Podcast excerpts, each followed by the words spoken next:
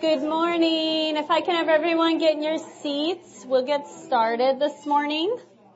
Um, first of all, um, before we get started, does everybody have a lavender sheet to take notes on? If not, raise your hand and Wendy will go make more copies.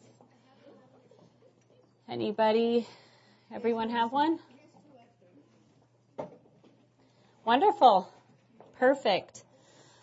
Well, first of all, I'm excited to be given the privilege to do this this morning. So I'm excited that you're here, and I'm excited um, that my husband asked me to do this topic because it's forced me to really think about this. So, um, first of all, for those of you who don't know me, I'm Carissa Levering.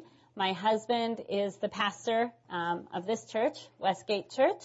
And um, right now in my life, I get to be Brandon's wife, and I am a mom to four kids.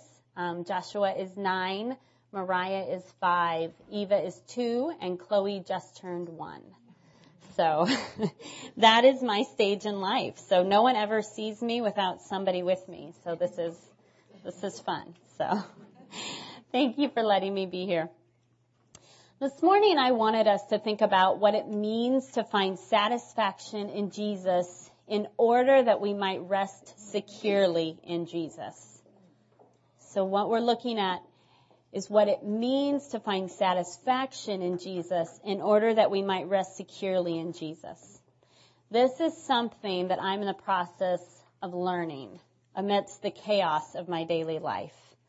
Rest sometimes feels like an elusive dream, something I crave and want to hold on to, but it just slips through my fingers. Whether it's physical rest, the fact that almost every night I share my bed with more people than just my husband, and I usually end up being the sardine in the middle, crammed into some uncomfortable position that basically gives me a light, fitful sleep at best and usually a headache in the morning. or whether it's emotional rest, praying that the Lord would take away the anxiety and hypochondria that I've dealt with much of my life but it seems to be the thorn in my side that remains. Or whether it's spiritual rest, not spending time with Jesus through reading my Bible and prayer, and so my heart and mind lose perspective and I grasp for control and sin against my husband and my children in the process. Impatience, anger, and the like overflow out of my mouth because my heart is tired and has lost sight of the heart of my Savior Jesus. This is my heart. This is how I've felt the exhaustion of life overtake me in different ways. My guess is that every woman in this room can relate at least in some way and fill in the blanks of how you personally deal with physical, emotional, and spiritual exhaustion. Whether it's long hours at work only to come home to a messy house and hungry children, or whether you're dealing with the pain of betrayal or rejection or loneliness or, or illness, or feeling like you never quite measure up, or whether it's anger at God for deep loss, pain, and regret over how your life is turning out. Whatever it is, we're tired, very tired, trying to live life in this broken world, and we need rest. But until we get to the root of our hearts, our spiritual well-being, we cannot begin to deal with the physical and emotional rest. First and foremost, we need spiritual rest. Freedom from worry, fear, people pleasing, and anything else that captures our hearts. In order to find rest in a world of constant chaos, we must first know the only one who can give it the only one who has overcome this world and all of the chaos in it, the very one who made it and us. This one calls us to come to him. He calls us with great love and compassion and empathy, not just sympathy, but empathy. He says, come to me, all who labor and are heavy laden, and I will give you rest. Take my yoke upon you and learn from me for I am gentle and lowly in heart, and you will find rest for your souls. For my yoke is easy and my burden is light. This one has walked a road of deep suffering and pain for us. And so he understands the fear, anxiety, pain, and rejection that mark our lives. He wants to give us rest. Not just rest for our temporary bodies, but rest for our souls. Our souls which will last forever. And this only happens through recognizing and choosing to believe that Jesus is who he says he is and that he will do what he says he will do. So who is he? And what has he done? And what will he, do? This morning, as we consider these questions, I want us to fix our eyes on Jesus and either get to know him for the first time or else see him again for who he is and become captivated again by his love. Let's pray.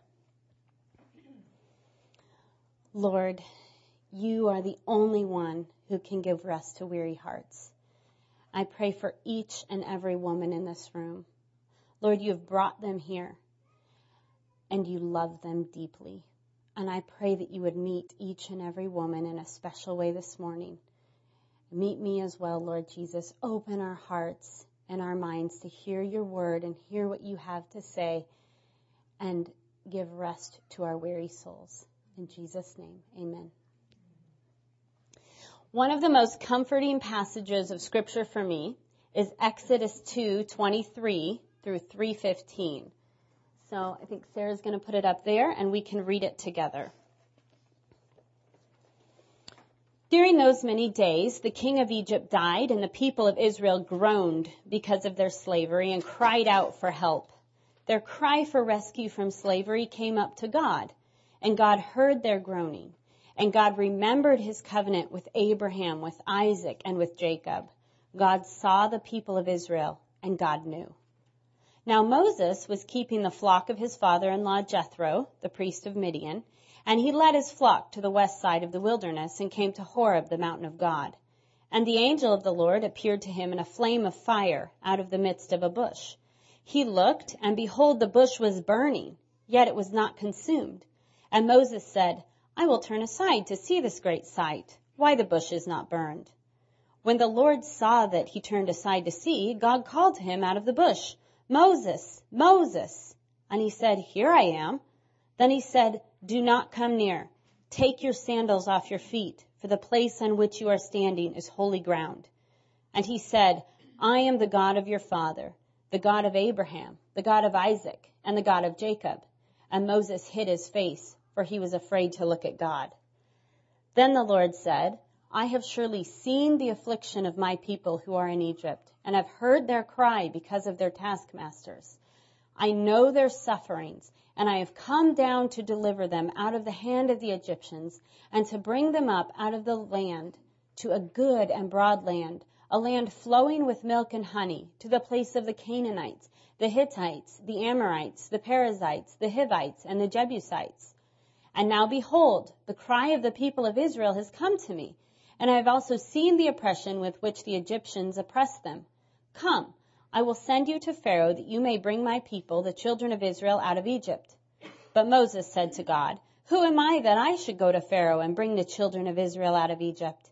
He said, But I will be with you, and this shall be the sign for you, that I have sent you when you have brought the people out of Egypt. You shall serve God on this mountain. Then Moses said to God, If I come to the people of Israel and say to them, The God of your fathers has sent me to you, and they ask me, What is his name? What shall I say to them? God said to Moses, I am who I am. And he said, Say this to the people of Israel, I am has sent me to you. God also said to Moses, Say this to the people of Israel, The Lord, the God of your fathers, the God of Abraham, the God of Isaac, and the God of Jacob has sent me to you. This is my name forever, and thus I am to be remembered throughout all generations. The story of Exodus is a story of God rescuing his people and bringing them to himself. God's people Israel are in slavery in Egypt. They are being treated terribly and even killed by Pharaoh, who is afraid that because there are so many of them that they will try to take over is Egypt. So they're being severely oppressed. They are crying out to God for deliverance. And in our passage, God is raising up Moses to be his instrument of deliverance for his people. Now Moses was raised as an Egyptian, but by birth is an Israelite. He has actually fled from Egypt because he killed an Egyptian for beating an Israelite slave. Now God has come to Moses and is asking him to go back to the very people he's fleeing from, to go back to the people who raised him, and to tell them to let God's people go. Moses is understandably scared and hesitant, and so he asks God who he is. He wants to know who God is so that he can tell the Israelites who has sent him to deliver them. God in his mercy reveals himself to Moses. He tells him that he is the God of his fathers, the God of Abraham, Isaac, and Jacob.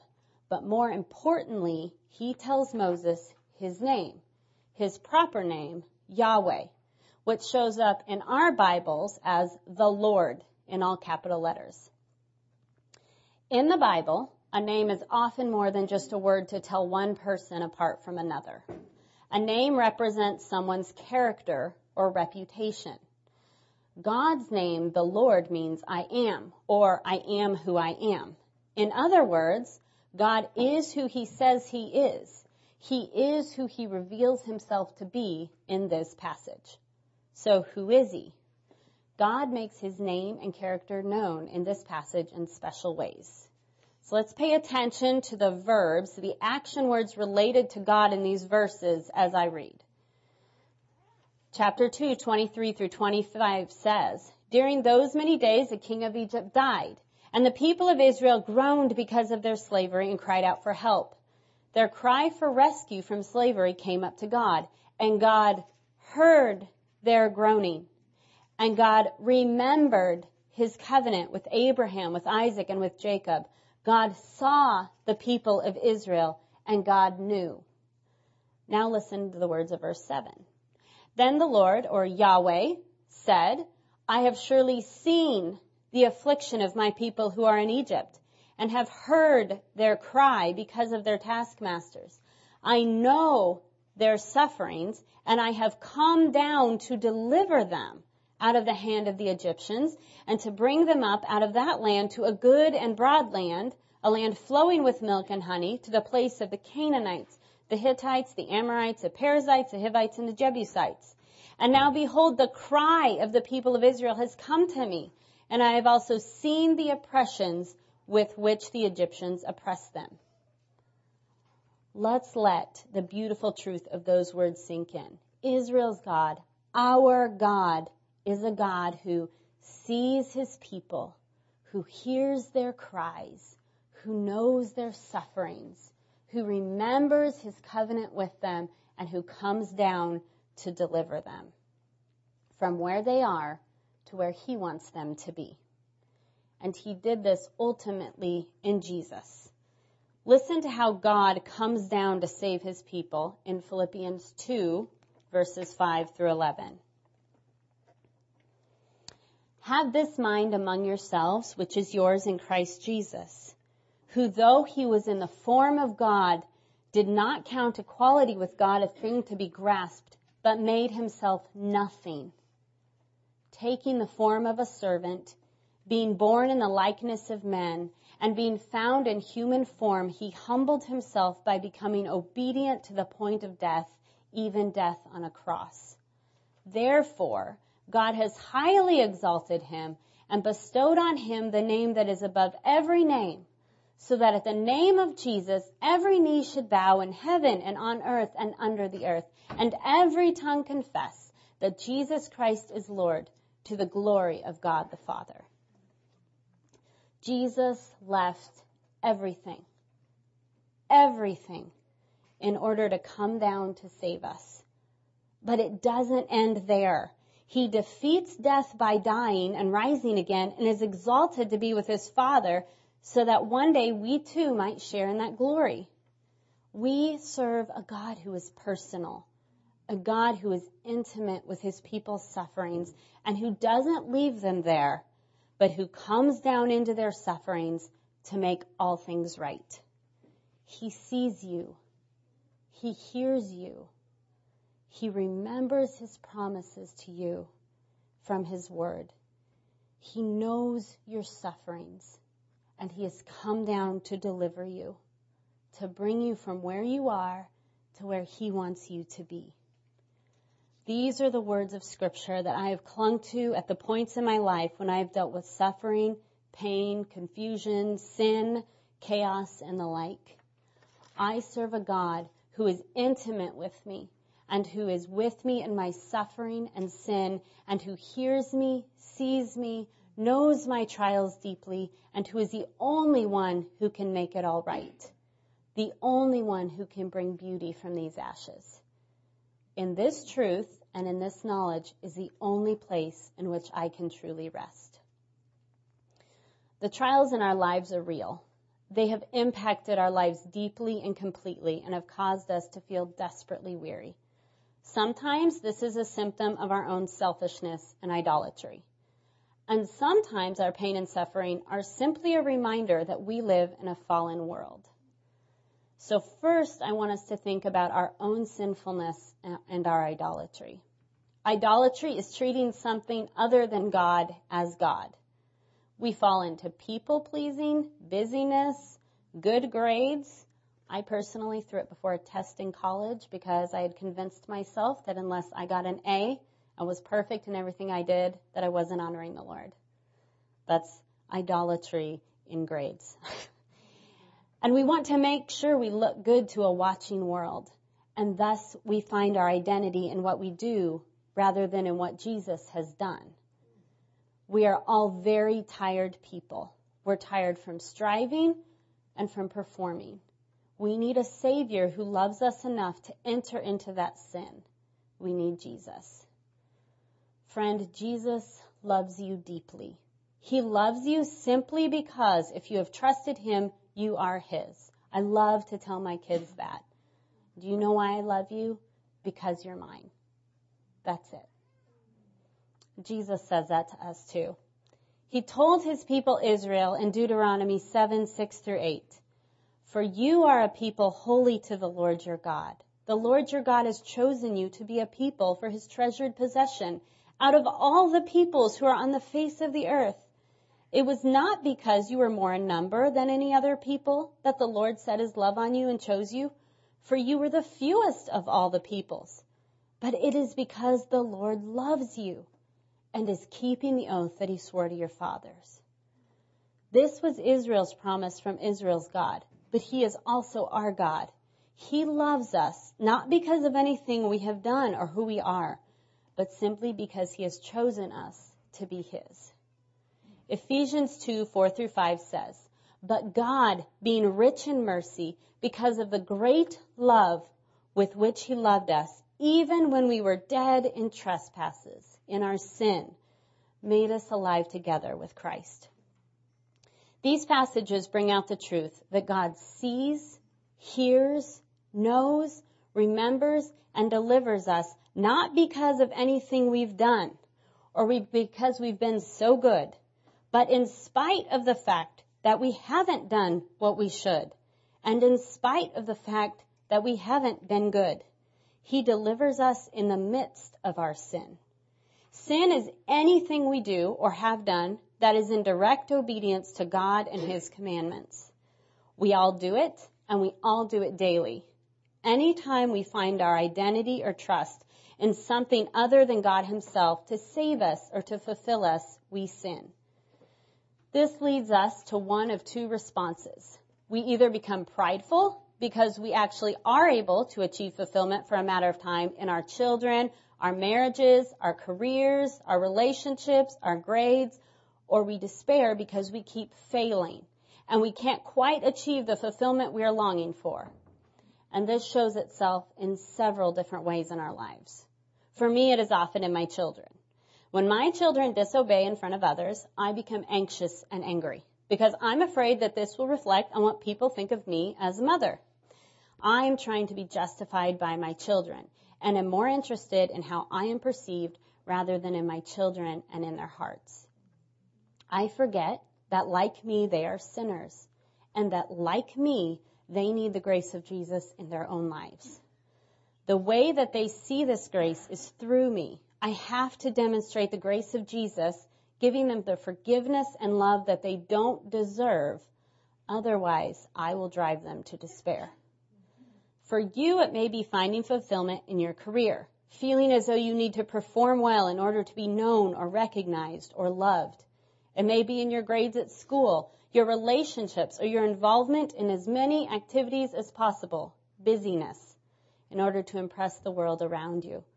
Feeling as though you have to perform well in these areas in order to be known or loved. In this way, we create functional saviors or idols. Now, none of these things in and of themselves are bad. But when they become the heartbeat of our lives, what we depend on, live for, and constantly think about, they become the gods that we serve. But the problem is that these gods eventually fail. We will all be let down and eventually crushed by the weight of constantly having to perform. Because the truth is that we're all sinners and that we will eventually fail in our performance. We may end up losing the job we've lived for as a result of our own fail- failure or simply because it was eliminated. We may miss out on an important relationship because of our busyness, sacrificing our children, our marriages, friendships for the way that we're perceived. We may say or do the wrong thing and lose or damage a friendship or marriage or parent-child relationship.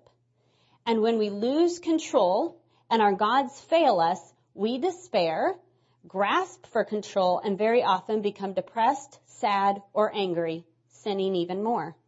We will fail. We are sinners to our very core. In my life, this is obvious every day. If you walked into my home around 4.30 in the afternoon, please don't, unannounced, you would most likely see a frazzled, yelling woman tripping over toys scattered all over the floor, kicking dirty diapers out of the way, frustrated with my son for not having a good attitude about doing his homework and telling him impatiently to just do it and stop whining and to set an example for his sisters, not that I'm setting any kind of example for anybody myself. While the supper is burning, my one-year-old is unloading a cupboard at my feet or crawling up my leg and my five-year-old and two-year-old are playing some wild and loud game in the living room where someone ends up in tears or else they're whining because they want a snack because they're hungry. But if they just open their eyes, they would see that I'm trying to make dinner, but the constant interruptions make that virtually impossible, and so I lose it. Yell and want to crawl into some hole where no one can find me. That's 4.30, my friends. Clearly, I've forgotten. I'm pretty positive that's not how Jesus responds to chaos and sin. But the beautiful thing about our sin is the way that it can drive us to Jesus. Eventually, we must admit that we will mess up and fail in our own strength. That's why when Jesus calls to us to rest, I'm sorry, to rest and take his yoke, he is in effect saying, I have done it all for you. I have lived perfectly for you. I have taken the punishment for your sin for you. I have defeated your greatest enemies, death and hell, for you.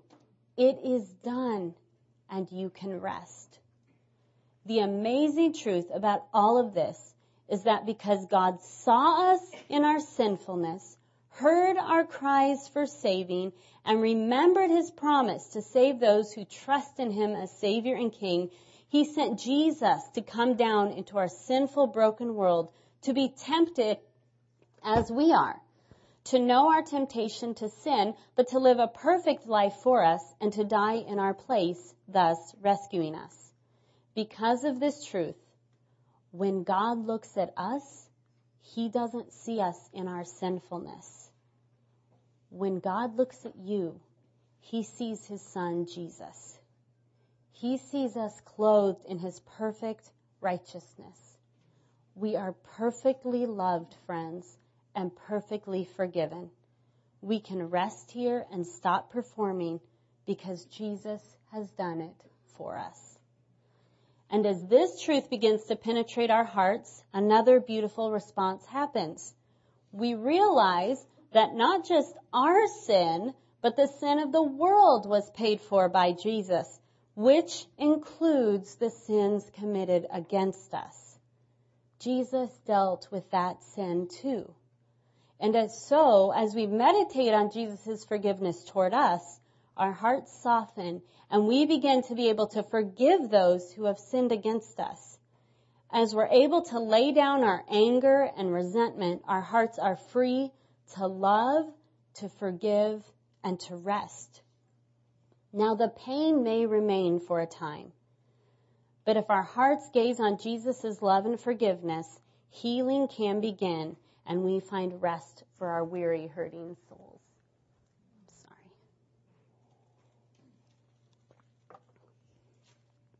Weariness, though, is not always a result of sin. Sometimes it is simply because of the fact that we live in a world where things don't work as they should. We live in a world full of suffering. And we see it all around us. I will never forget a friend of mine rocking my two month old son in her aching empty arms as we watched a slideshow of her precious son who had died in his sleep at only 13 months. This happened after the loss of their daughter at five days old only two and a half years earlier. I have watched one of my closest friends suffer beautifully. By the age of 32, she had lost her mother to breast cancer her father to Alzheimer's, miscarried one of her children on Mother's Day weekend, and suffered several other family trials during this time.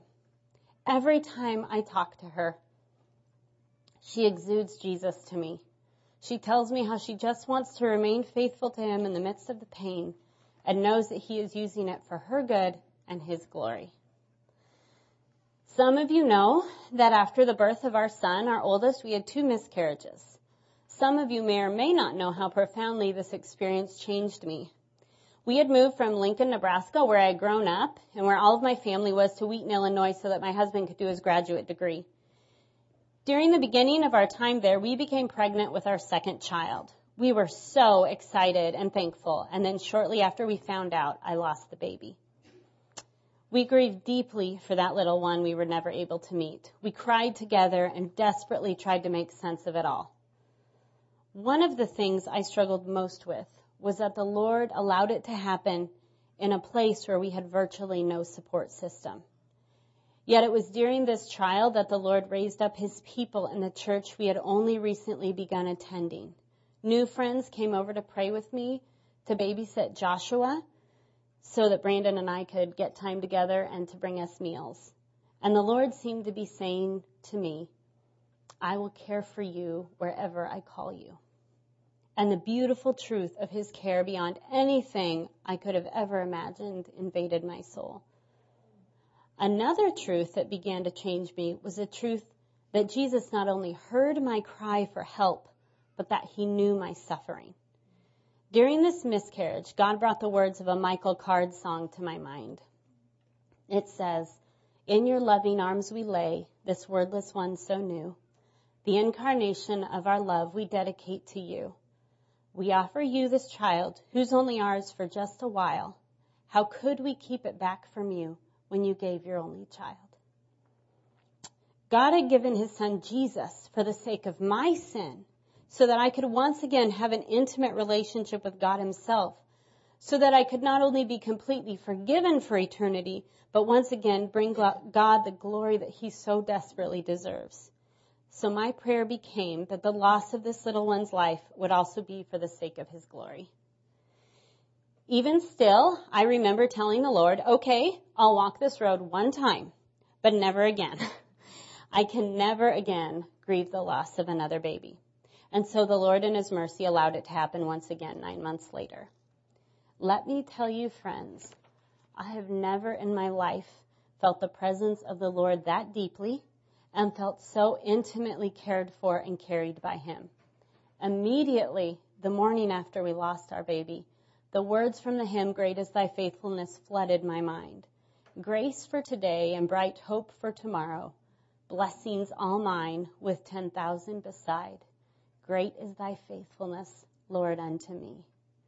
God was flooding me with His grace in that moment, carrying me every step and gave me hope for tomorrow through the truth of his word, specifically in Isaiah 65. Verses 17 through 18 and 20 say, For behold, I create a new heavens and a new earth, and the former things shall not be remembered or come to mind. But be glad and rejoice forever in that which I create. For behold, I create Jerusalem to be a joy and her people to be a gladness. No more shall there be in it an infant who lives but a few days, or an old man who does not fill out his days. God gives us hope in the promise of a new creation, a hope beyond this world anchored in Jesus who died on the cross for all our sin, all of the ways you and I have broken his law and have tried to do things for ourselves and in our own strength and wisdom. There is hope because Jesus took on himself the brokenness of this world, the sickness and death that have entered the world as a result of our sin. There is hope in his resurrection by which he defeated death and hell so that one day all will be made right. In Jesus, we have hope. And one day I will hold the hands of these sweet children as we look on the face of our Savior, who in mercy and grace will have made all things new. God taught me something else in my grief. I realized that God was using suffering to show me how truly desperate I was for Jesus. I would never call out to Him to save me from my sinfulness and from the sadness and brokenness of this world on my own. I would never learn to cling to Him and only Him without Him causing me to see my own sin and brokenness and the sin and brokenness that are holding this world captive. Suffering, like we see in the story of the Israelites, casts us onto Jesus in a way we would never naturally cast ourselves because of our sinfulness. Amy Carmichael, a missionary to India many years ago, once said, God does not heal our wounds by giving back to us that which he has taken away, but by standing beside us until we were, are able to say that his will for gain or loss is good and perfect and acceptable. Let's hear that one more time. God does not heal our wounds by giving back to us that which he has taken away, but by standing beside us until we are able to say that his will for gain or loss is good and perfect and acceptable. He stands with us and beside us, never leaving us, but allowing suffering so that we will more deeply know His love and grace. Psalm 16 is a poignant example of a heart that hopes fully in God amid suffering. The psalmist asks the Lord to preserve him from his enemies, and then before any of his situation is changed, says, The Lord is my chosen portion and my cup. You hold my lot. The lines have fallen for me in pleasant places. Indeed, I have a beautiful inheritance. What is he talking about? How can his life be pleasant in the midst of his trial? It all has to do with his beautiful inheritance. You see, his hope is not in this life. His hope is in who God is and in what he will do through Jesus. He goes on to say, I have set the Lord always before me. Because he is at my right hand, I shall not be shaken. Therefore my heart is glad and my whole being rejoices. My flesh also dwells secure. For you will not abandon my soul to Sheol or let your Holy One see corruption. You make known to me the paths of life. In your presence there is fullness of joy. At your right hand are pleasures forevermore. He set the Lord always before him. He gazed on God himself by fixing his heart and mind on him, not on his situation, and trusted that God would remember his promises and would be faithful to give him eternal life, not abandon his soul to the grave, and a beautiful inheritance. We too have that same promise in 1 Peter 1, 3 through 5. Blessed be the God and Father of our Lord Jesus Christ. According to his great mercy, he has caused us to be born again to a living hope through the resurrection of Jesus Christ from the dead to an inheritance that is imperishable, undefiled, and unfading, kept in heaven for you, who by God's power are being guarded through faith for a salvation ready to be revealed at the last time. So how do we, like the psalmist, allow the hope of the resurrection to shape our lives in the meantime, in this time when we wait for all things to be made right? We set the Lord always before us and we remember. We continually go back to the Bible and drink in its truth because it will always, always point us back to Jesus to remember. We remember who He is, the perfect, sinless Son of God, and what He has done, come down and entered into our brokenness in order to bring us from where we are to where He wants us to be. What other God comes into the messy, broken lives of His people who have rejected Him in order to save them. What other God can we turn to? How can we be satisfied with anyone or anything else? Remember back to our Philippians 2 passage where we see the beautiful picture of how Jesus came down to save us. Listen again to the first verse. Verse 5 says, have this mind among yourselves, which is yours in Christ Jesus. We are being called to imitate Jesus' life of sacrifice, which often includes suffering. Suffering is part of what God uses to make us more and more like Himself. As we fix our eyes on Jesus and get to know Him more and more deeply, as we walk through times of suffering, we will be changed by Him in order that we might demonstrate who He is, an intimate God who suffered Himself, giving all to rescue His people to a watching world. This is where He wants us to be. In a relationship with Him, becoming more and more like Him so that one day we can live with Him for eternity. We can rest, friends, in the midst of chaos, hopelessness, and grief, not because of our situation, but when we remember the hope of the one who will one day redeem our situation and who knows our sufferings intimately. I love the beautiful truth of Hebrews 4:15. For we do not have a high priest who is unable to sympathize with our weaknesses, but one who in every respect has been tempted as we are, yet without sin. I mentioned earlier that I'm from Nebraska, and two and a half years ago God called us to New, to New England. There's quite a cultural difference between the Northeast and the Midwest. and on top of trying to adjust to the culture, we doubled the number of children we had after we moved here. So my youngest two blessings are 16 months apart. Some of you know about that. So, because of the amount of transition that the Lord called this introverted homebody to, I have really struggled to see God's goodness and to remember His love and grace toward me, and have at times fallen into a sense of loneliness and a lack of joy in the life God has called me to. One evening, Brandon gave me some time alone, and through the book I was reading, God reminded me of this truth from Hebrews. On the way home that night, I went through the list of difficulties my heart was facing and asked myself how Jesus himself had also experienced these trials and sufferings.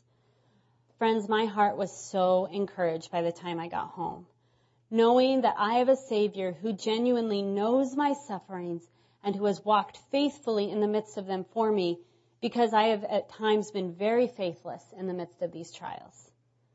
And so believe that in the sin or the trial, no matter the depth of the sin or the trial, Jesus has already taken it on the cross and he wants to hold you in the midst of it, to be with you and to walk beside you.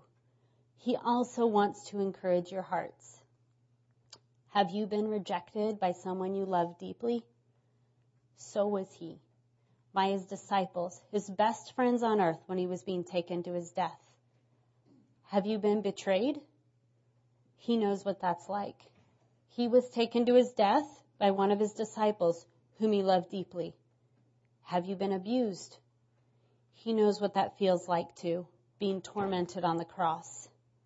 Are you lonely or sad, or are you just tired from the demands of life? So was he. He knows your sufferings and can weep with you. Have you sinned and deeply hurt someone you love? Jesus knows what this temptation feels like as he was tempted by Satan to disobey his father. Yet he did not give in and he suffered on the cross for all of your sin so that friends, it is all paid for and you can rest in his forgiveness. This life will often let us down even the greatest joys of this life, because those joys don't last. Our satisfaction and security can only be in Jesus. He is the one who sees his people. hears their cries, knows their sufferings, remembers his promises, and comes down to deliver them. He is the one who promised us a beautiful new creation that through faith in him we look forward to where all of the sadness will come untrue.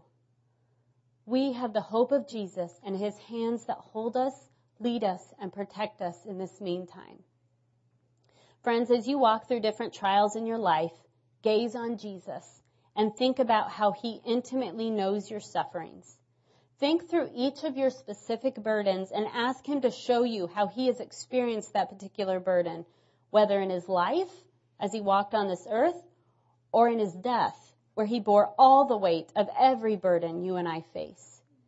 Gaze on Jesus and remember the cross, how your sufferings became his sufferings, how your sin became his sin. And rest, friend. Rest in the powerful love and care of our God. May Psalm 112, 6 through 8 be true of us. For the righteous will never be moved. He will be remembered forever. He is not afraid of bad news. His heart is firm, trusting in the Lord. His heart is steady. He will not be afraid until he looks in triumph on his adversaries. Let's pray.